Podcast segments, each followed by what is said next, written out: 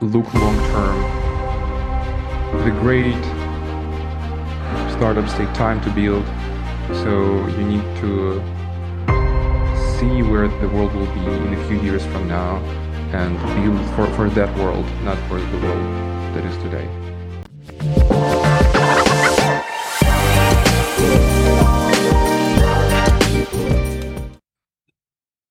Welcome, everyone, to another exciting episode. In this episode, we will talk about how you can start a startup. And to talk about this, we have invited a very special guest. He is the co founder of CodeSphere, and he's also featured in Forbes 30 Under 30. So, a warm welcome to Roman and tell us about yourself. Hey, thank you for having me, Josefa. Um, I um, a co-founder of CodeSphere, and CodeSphere is a cloud provider which aims to simplify how development is being done today. So many times when you start a project, you need to set up certain infrastructure to host this project, and that takes time and requires knowledge and budget. What we do is we try to automate as much of it as possible, thus allowing engineers to focus what really matters and that's solving the problem of their users. Yeah that is that is that is very cool. I've seen your website and your platform as well. Like uh it is you know very intriguing like from the editor you are just provisioning the infrastructure and then like it is live so you don't have to you know just get into that detail. So that is very cool. Thank you and can you walk us through your initial journey, like how you come into this tech space and then you started your own product and now it is doing so good?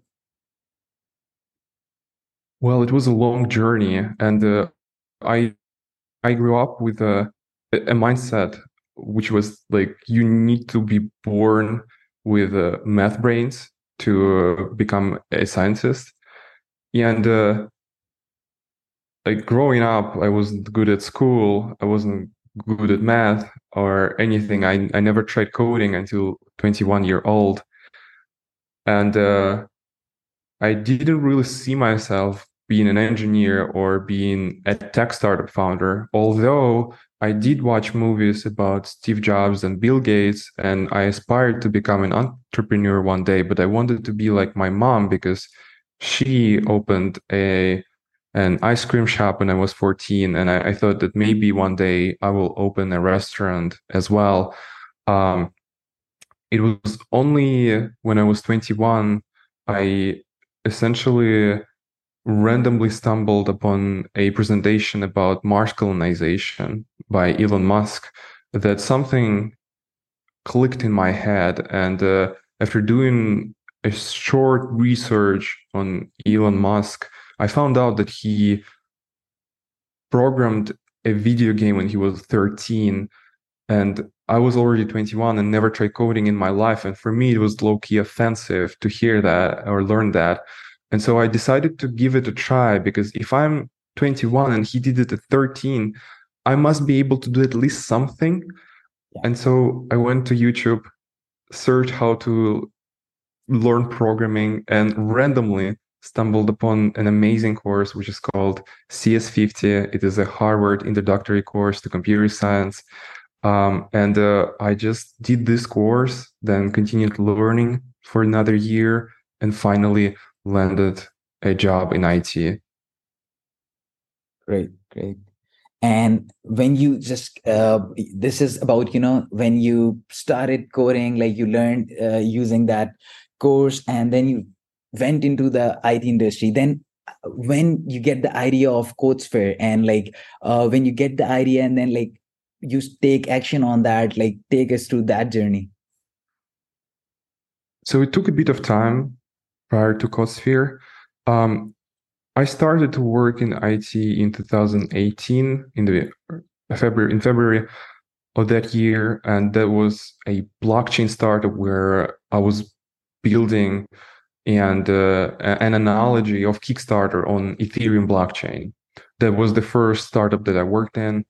Um, I worked there for a little over a year, then I ventured off and started my own startup called Tau with a, a focus on providing drivers of electric vehicles with charging stations owned by residents, uh, thus solving the bottleneck of lack of charging stations.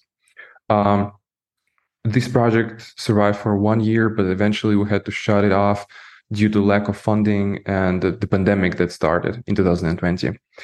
And uh, shortly after, probably maybe four months after we had to shut it down, I got contacted by um, a friend of mine, an investor, who introduced me to now my co-founder Elias, and uh, that's how we met um, while being in different countries and just meeting over Google Meet, and uh, we essentially talked about the idea of CodeSphere. So Elias was the one who came up with the initial idea, and then we discussed it. Um, I gave my, uh, my my feedback. I discussed certain concerns that I had, and we kind of continued conversing over the following weeks or months. And eventually, um, I joined shortly after Elias and Jonas, two of my co-founders, raised the pre-seed round, and uh, then I believe like three months after that, we three of us launched the alpha version of CodeSphere in March 2021. Great, great, great. And then like when you, you know, launched the initial version at that time, I think you are like a team of like three or four people or like at that time you had like uh different people 10 plus team? When we launched the first version we had only three engineers us co-founders Okay, great. And then like uh obviously to build an amazing product, you need like a team, right? That understand your vision and that works for the same vision. Everybody is aligned on a you know same vision and then they are all are working hard because working in a startup is different. Like working with a big enterprise is like because you you have like a lot of work, then you have like a lot of developers. But with startup, it is like sometimes it is a bit tough as well. So how did you build that team? So in the beginning, all engineering was split into three parts equally between us co-founders. We had uh, a designer who was working uh, uh, as, a, as an outsource member of the team. Um, also, finance was outsourced, marketing. Um, and then later, after the first launch, we hired three students um, part time, and uh, we were mentoring them, and they were helping. Um, and that's basically how our team stayed for the first year until we raised the seed round.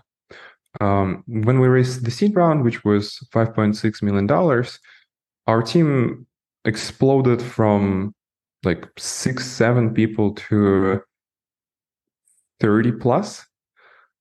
And uh, we definitely had many issues because of such fast growth. So we did miss hire because of this fast growth. We did lack certain processes in the company and structure. So there were lots of things we needed to invent on the way, uh, which weren't prepared uh, for. And uh, yeah, I think the first year after we raised seed round, we were essentially working on fixing those mistakes and building processes. Yeah. And this is like a very good lesson for all the people, right? Like who is who are listening to this podcast that it is not like, you know, I ask you like how you get that dream team and then build that amazing product, but it's not like that. Like for a person who is looking from the side, eh, they are thinking, you know, this guy, they have like a very good team and then that's why they have built this. So it's not like you you, like in the start get a very good team. You do like a lot of mistakes. You learn from them. You create processes. So it's an ongoing process. Then you have like a very good solid like uh, guys and you know who are working with you from the start and then how it uh, grows. Yes this is very well noted. The same applies to the software itself. The alpha version of the product though it might have looked somewhat similar um, in general. Yet pretty much all features that were in the original version were revamped, reworked because the original iteration was full of issues performance wise and also bugs of course and uh, even those versions that we have right now they're likely not final so it's a constant process of learning and improving yeah. And like in software i believe like you know you cannot make like a perfect product right? There there will there are going to be you know certain issues and problems with your product like every now and then. Like even like big companies like you know even github like we all use that right? So if you go to github's status page and then you will see that they have reported like uh 30 issues that they have encountered. Like last month i was checking it was 28 issues reported on their github status page uh, that they have publicly announced that we are facing this issue in this particular service like maybe in the github actions or in that that service and then you can you know imagine like how many issues they have faced actually in the production environment like in a month like it will be more than 100 right so i have seen a lot of guys they are like you know I am going to make my product even more stable, more stable. I will work on that and then I will release it. And by doing so, they spend like you know months and months and then there are some new changes in the package or like you know there's new things coming in and then you have to do that as well because you have to maintain that. So by doing so they eventually i would say you know they miss the opportunity. You have to when you think okay it's working it's like good you have to release it and then yeah, it's an iterative process and you just make it better. Yeah and also you need to get feedback. Sometimes you might be building something that users don't need. And then if you make it perfect and spend a lot of time then you basically just waste more time and more money as a business. Yeah that that is true. And like you know when your product was ready and everything you know uh, went on track so then obviously you also get uh, featured in forbes 30 under 30 so how was that feeling and uh, what's the story behind that? Um that really came out of the blue. Um, so it was 2022, I believe. Yeah, it was 2022, and uh, that was after we raised seed round of funding, and uh, it was one year after. Wait, no, it was it was just the year, it was just a few months after we raised the seed round of funding. We already had our product in beta. Um, and uh,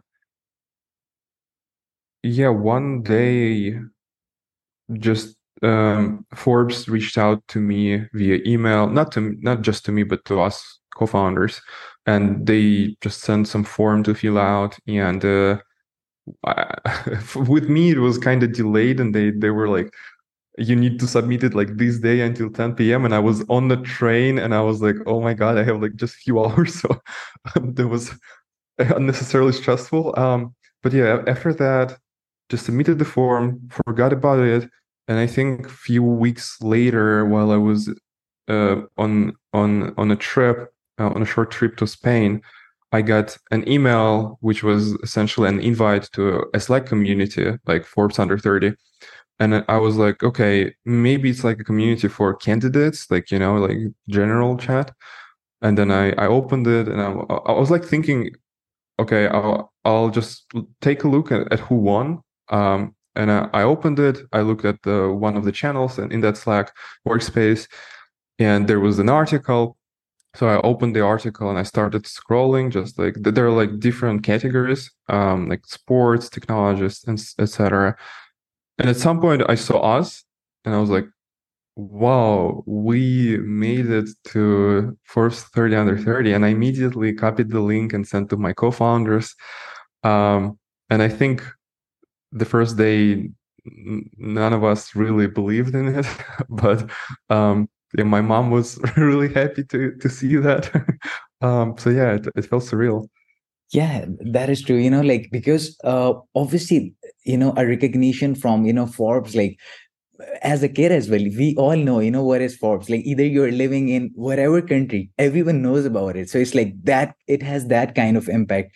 And then when you get featured on that obviously like it's not about you being happy because your family because they don't know much about you know you raise a seed round or like you have this amazing feature in your product. Like they might not understand it you know your family your dad. So but if you get featured in these sort of like big you know uh, magazine and then like it's sort of like different you know ball game. Everyone you know it's, it's like amazing i would say you know uh, I, I, bet you know you can uh, you will remember this you know a whole story of being in the train and like the rest of your life. Absolutely. Yeah and uh, seeing reaction of, my family and friends it's uh, very valuable to me. Yeah that is true. And coming back to the how to you know start your own startup so what are the key ingredients uh, for anyone who wants to start a startup? Like what are the things that they need to consider to do it? Um personally i think you need to be really passionate about the subject. Um at least i struggle when with with things that are like only to i don't know build um money or something i always need to have like a bigger problem to solve um, which improves lives of people around the world. And uh, I, I truly believe that if you are going into this wild journey you need to be prepared for like five to ten year trip or journey and uh, it will be really hard and tough and you will have to make many sacrifices. And uh, i don't think you would be ready for it if you weren't really passionate about the subject. Yeah that, that is that is very true. And uh, obviously because uh, with a lot of people i have seen like you know you try one idea it doesn't work you try for like one year or two years then you try another one then you try another one but with some people you know they try one and it works. So you don't have to get demotivated that i have tried like five and it didn't work and the other guy just tried one and it worked. So i believe you know you're right. Like when you go down that road you have to be patient. And uh, it's not like you have to be just patient and you're not working very hard. So it's like mix of both. You have to be very hungry. You're working a lot. Plus on the same time you are not you know uh, you have to be patient in a way that if you do not get like you know big fundings or you do not see the result you are patient. You're like okay it will happen eventually. So it's like uh yeah and i would say it's like a tough journey and plus it involves a lot of passion. Yeah honestly like those who make it big from the first try i haven't met them personally and uh, those who you hear about on the internet they usually also have some other startups that you just don't know about even like mark zuckerberg like facebook wasn't his first project so yeah. Plus like i believe like for someone who just you know uh, made one product and it eventually blew up it can be a case if that guy was in the industry for like you know so many years. He was in the software industry maybe for like 10 20 years and he was uh, vp of product and he actually you know see the whole process and everything. He has the context as well. So he when that person started his own product he has uh, the funding as well because he has those contacts. So in that case it can be true. But still very hard to believe. But for someone you know like us like you know young guys so yeah it's very difficult you know just start one and thinking about like this will you know uh, this will be the final product. So you just have to keep working on that Absolutely. And yeah, the next thing is like you have a particular idea in your mind, right? And then like how to validate that that this is the right idea and there is a market need for that particular product that I am going to create because obviously you are going to invest your time you're going to invest your money so you have to validate that and i believe that it is the most important part like if you do not validate your idea and just directly go into that it is like you know uh, not advisable as well. So what you need to do is simple though executing it is hard. You need to talk to as many people as you can and you also need to be very selective um, in who you talk to because you can get very biased opinion if you talk to people of the same group or demographic or geography. So you need to be mindful of that um, you usually don't even need to have anything just the concept that is you can explain or maybe show some mockups 3d renders whatever depending on the application and uh, get feedback.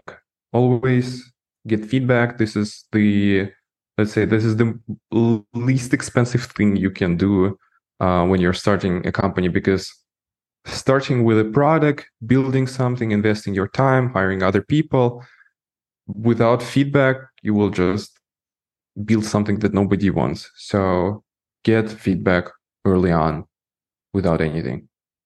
And like how to find guys, you know, uh, to ask the feedback from like uh from LinkedIn or like uh, approaching similar guys like who ha- who have uh, actually built a product like like that or what's your take on that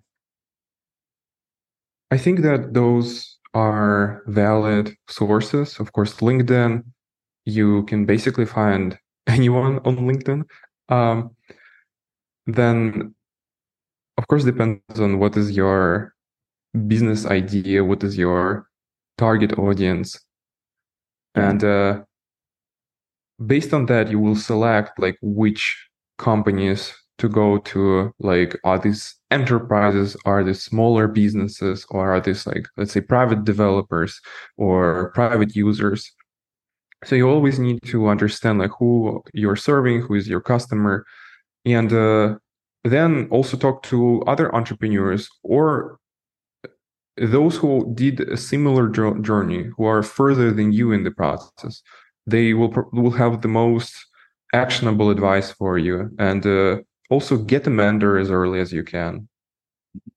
Yeah that that is also very important. Like you have a mentor that the person who has like actually uh, seen uh, a lot more uh, of ho- the whole tech industry and who has gone through a lot and then they can you know guide you they can channelize you to you know okay put your effort in that direction and that is very important. And uh, the next important point that i want to discuss is like you know whenever we talk about startups and all of that so the first thing like, you know everybody think is like after the idea is how to get the funding because obviously all the startup they are they don't have like a lot of cash to you know.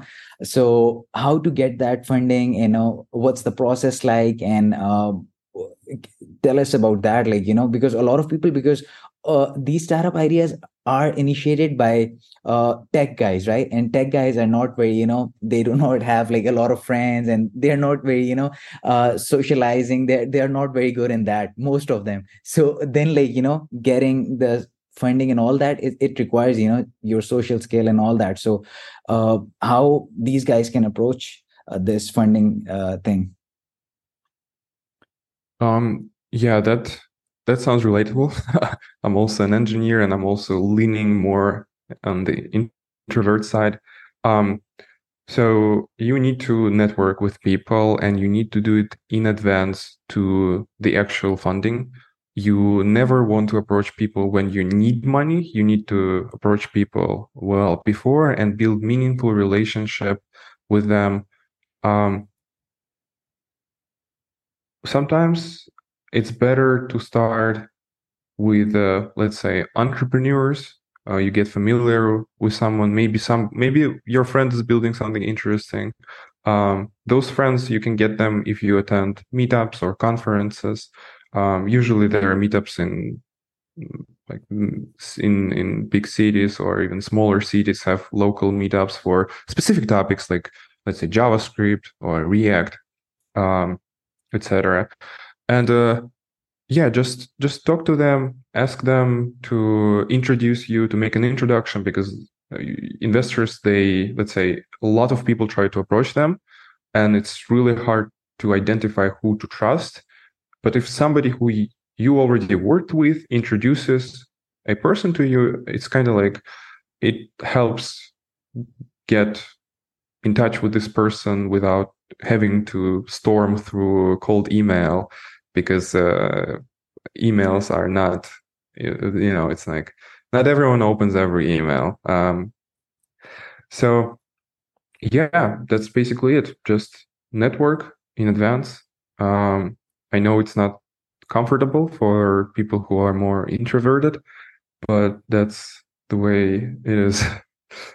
That is that is very true. So anyone who is watching and you have a plan in the future you know? Uh, the advice would be to you know start networking from now and then eventually like after like one or two year three years when you have the product and everything then you have like a lot of good connections as well. So you don't have to worry uh, about that uh, you know? So yeah that is good advice. And uh, when you are building a product you know uh, so how to set the you know initial target audience and define some constraints? Because you know in the startup you get like overwhelmed. You know you think okay i can add this. The other person is saying you know we can also add this feature. So it sometimes get very confusing. Like you can add obviously in every product you have like a lot of things that you can add. If you start thinking about this aspect right like you don't think about the product stability growth anything. Just think about like what we can add to deliver more value there will be you know hundreds of things that you can add. So how to restrict but adding them also you know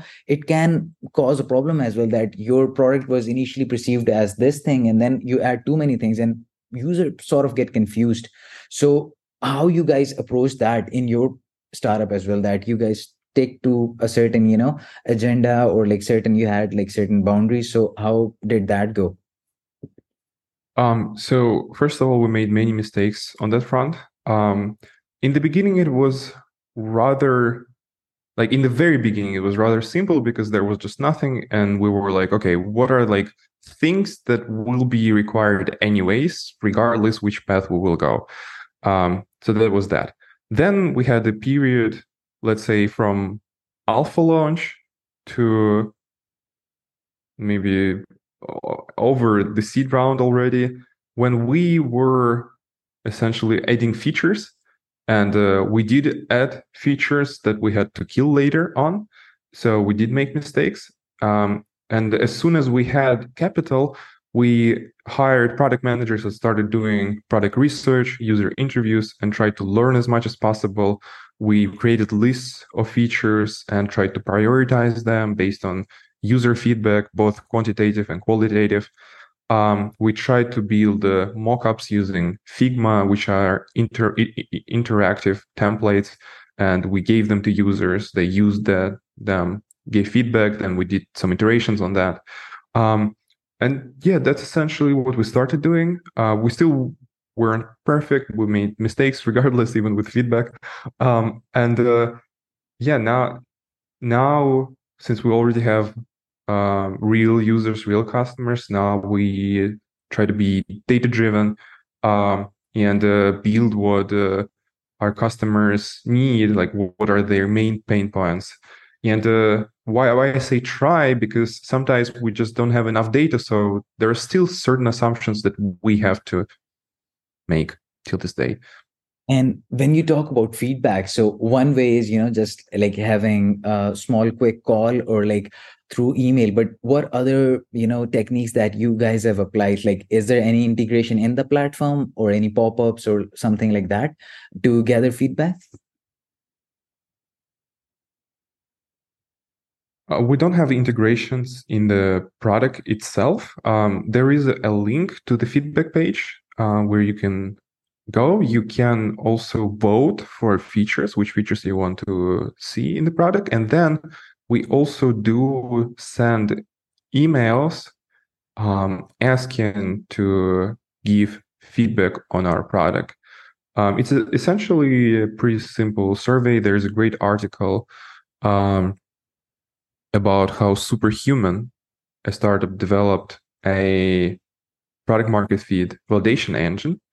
Um, and we're using a survey from there, which is essentially there are few fields um, one is a user needs to answer whether uh, they will be very disappointed if the product would disappear, or they would be just disappointed, or there would be no change. So one of the three.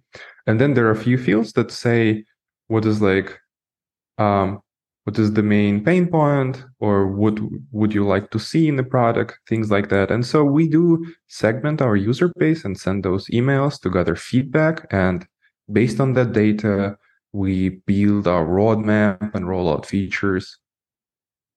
Yeah that that is an interesting uh, strategy that you have just told. And uh, the next thing is that like all the startups they have like limited budget so how they you know plan the marketing uh, obviously they uh, on the one side we have like paid advertisement and then we have like google ads and then on the other side there is like the concept of organic you know doing the seo and link building and all that. So obviously then doing all of that it requires you know uh, a lot of cost as well. So uh, and then like we also have this influencer marketing like uh, in some products it is very good that you know you go down that road as well. So but like how you know you guys uh, decided like you know how to you know spend that much on advertisement and like uh, how did that went?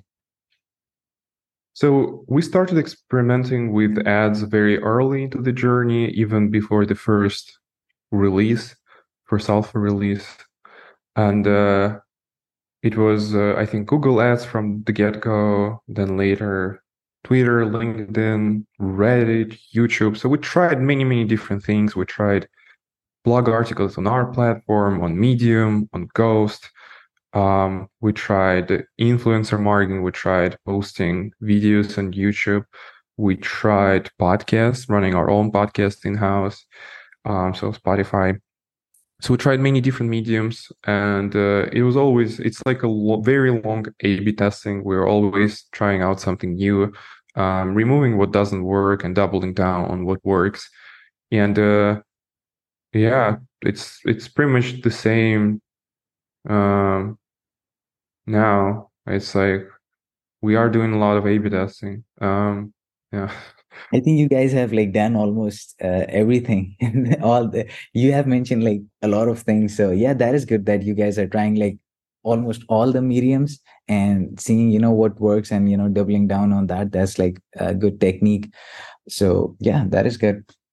So let's talk about, you know, when your product, you know, start getting more user base and then there's like more traffic on your platform. So uh, is there any hiccups like in terms of like scaling? And then uh, how to handle that aspect? Obviously because the one thing is that you have your product ready then you get the funding then obviously all of the sudden you started you know advertisement and everything you know you you know up a notch the whole budget and everything and then you have like a lot of users. So how to make sure that at that time your product is you know going smooth? Um so an important aspect is of course the design we have very strict processes around design of our software um, we have team members coming from google and google is quite famous for for its engineering processes. So we inherit many policies and practices from there.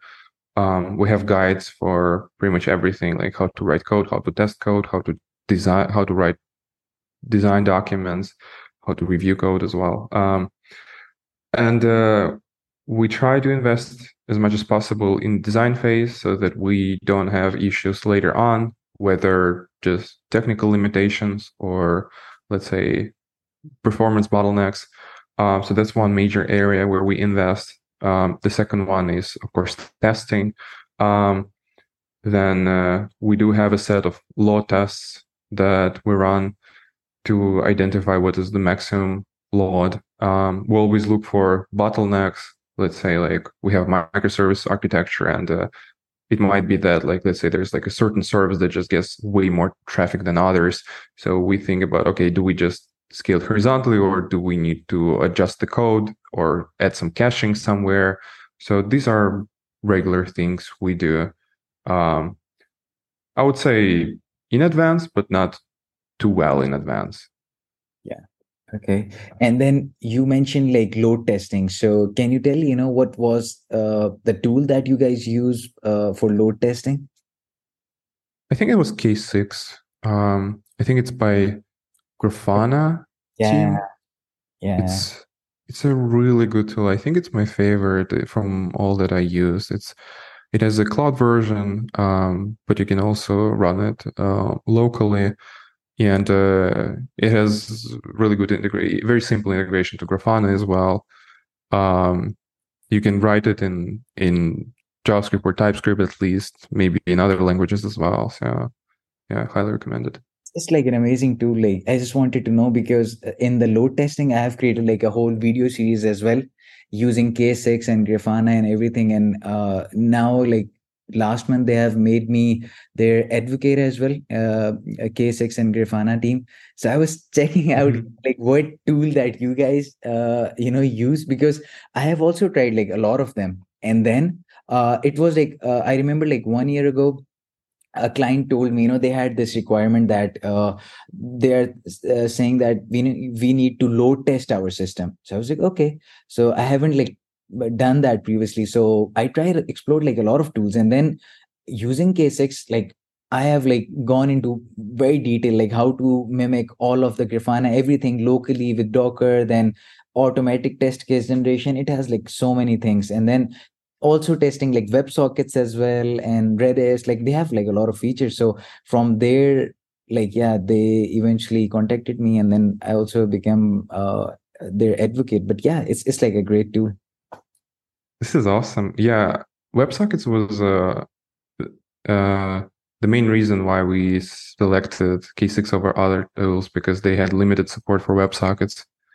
Yeah, that is that is true. Because from WebSockets, I uh, there's like a very quick case study i will you know share here in this video that like recently in our uh, respond.io it's like a messaging platform. So they have it's like omni channel like all the facebook messenger all these platform is integ- uh, integrated with respond. And then in respond you have these agents and you are replying to all the you know customers. So they uh, handle like respond handle like around uh 10 million plus messages you know? So it's like every two weeks, three weeks. So they have like terabytes of data every month. So it's like a huge volume of data. So then all the other services we have like cloud formation and Terraform, everything is, you know, auto scaling, everything is enabled. But for the specifically for the messaging service, we had like only one server, one big giant server. And then they are, you know, mm-hmm. confused that like, uh, okay, how do we scale it? It was like uh, using Laravel. All the other services are obviously converted into Node, but that part was still in the legacy. So then we plan on, you know, just creating multiple instances and then like internally all the instances will talk to each other using redis and then because mm-hmm. when you have multiple socket servers it, it, can be a case like one person is attached to socket one the other one is attached to socket three so how they can you know communicate with each other because uh, usually the socket server uh, emit like one there's like one socket server. That server gets the call and that server will emit it. So using like you know we implemented like the whole thing using redis adapter and then like uh to load test it like the new implementation then we use k6 and like we put like a lot of load and it like really helped us you know to understand that this new implementation is actually good so it's like a very crucial aspect mm-hmm. like a lot of people doesn't know about it. So yeah i would say you know just check that out like k6 like a good tool yeah and it's pretty easy to add it to your ci as well. Yeah that that is that is true. And then like uh in the startup like uh one of a very crucial aspect is that like customer retention like because you are running ads you are doing a lot of things. So a lot of people are coming to your platform but investors are also very keen towards this uh, you know retention metric as well that it can be a case they come to your platform like after two or three hours they are gone and then they are not coming back. So obviously uh, all the tech uh, startups they have like different integration checking the retention rate and everything. So how to make sure that the platform has you know good retention rate? And like you guys are like how to make sure that you know with every passing day your retention rate is getting better um, so for private users, I, I don't know what our retention is. I know that our retention is very high for customers, like um, companies, uh, enterprises. We haven't lost a single one uh, so far, and uh, I think it's mainly because we are driven by the feedback we receive from them. We treat it really seriously, and uh, we consider um, every feature that our customers need, and uh, our delivery times are also pretty um, small. So, like whenever we get a, a request, a feature request, usually takes, let's say, two months, like max, to deliver it to production, and uh, I think that customers appreciate that speed uh, because in big companies the timelines are way longer. Yeah.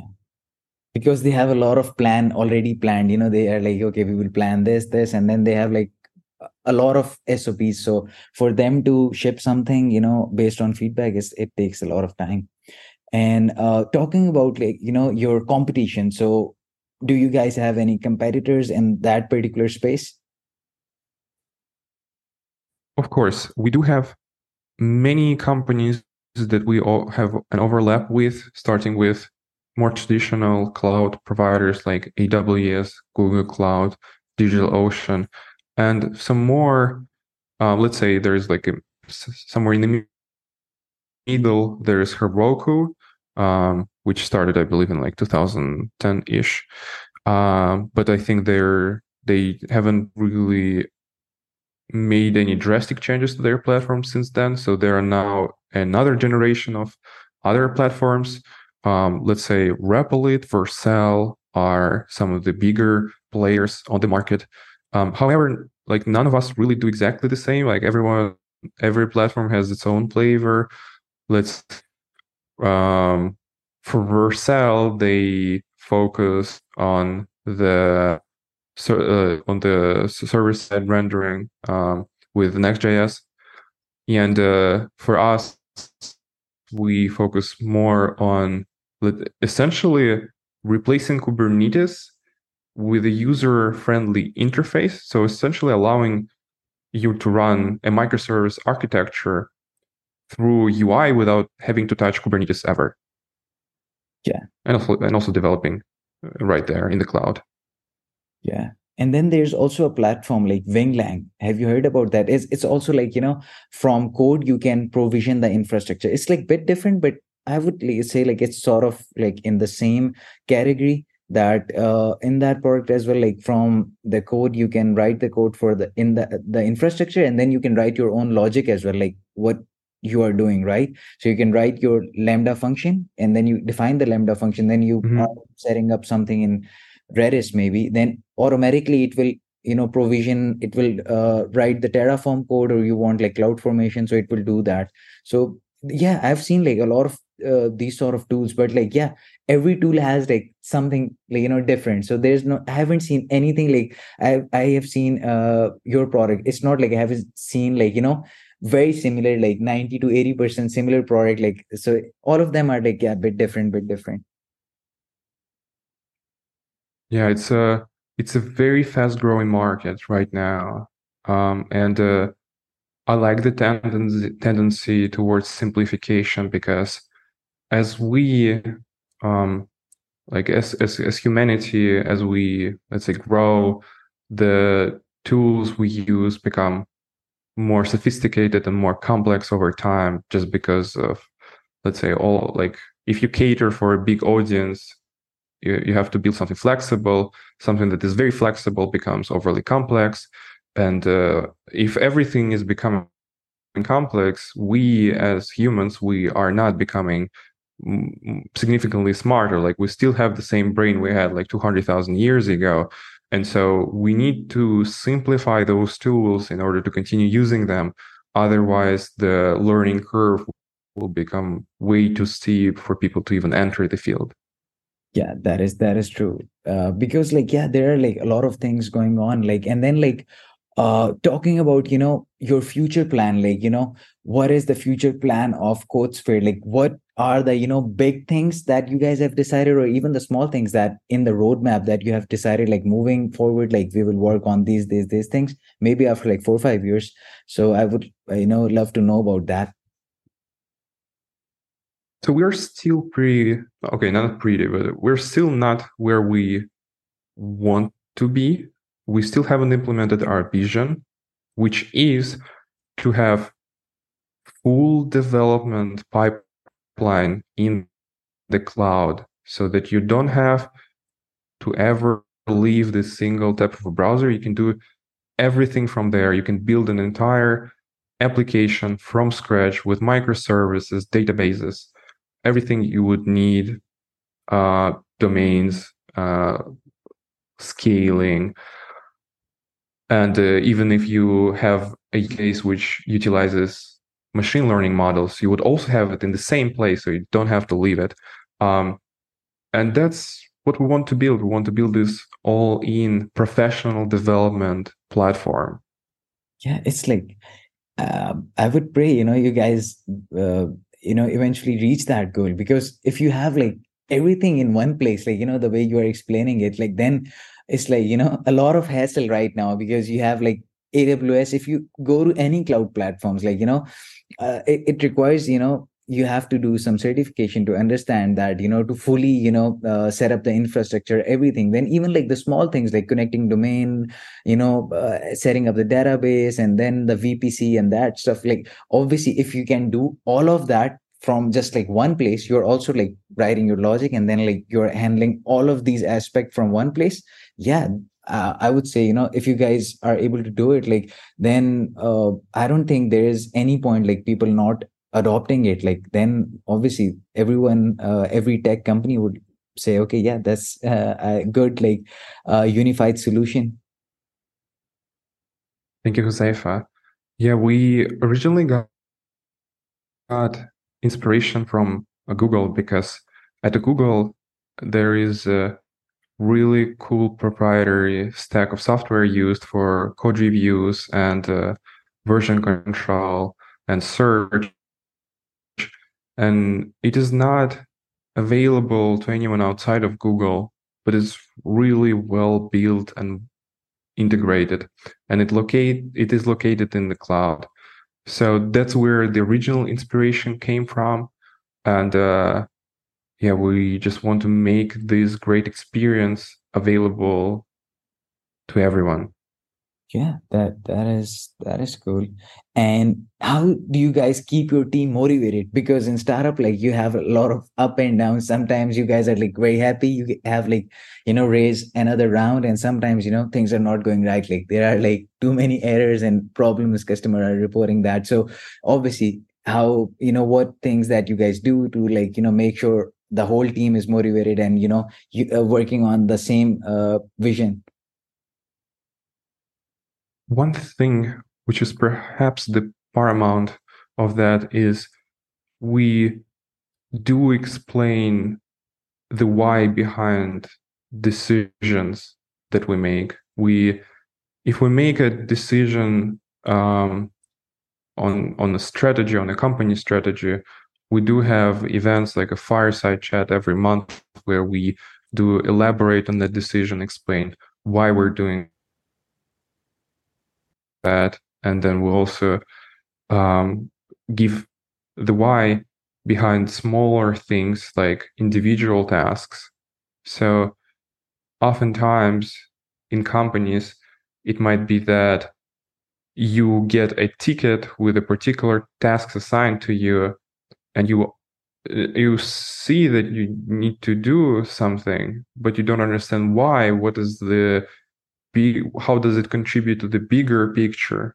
And uh, that's what we try to eliminate. We try to have the why explained on all levels so that people see their contribution. And uh, if they if we get some user feedback we'll also share it with the team um, so that they can be proud of the work that they're doing yeah uh, th- that's a good strategy that like you know everyone knows that their work is being valued. Like it's not like they're working on something and it doesn't contribute anything that they know okay there's a reason why i am working on this particular feature and then obviously sharing them the feedback and obviously sometimes you know in big companies the feedback is just taken by the product team and then they design something and then they tell the dev you have to do this. So just telling them everything and the why behind everything you guys are doing it's like a good strategy to keep them motivated and keep them you know uh, so it's good for them as well to they know that why they are doing this xyz thing.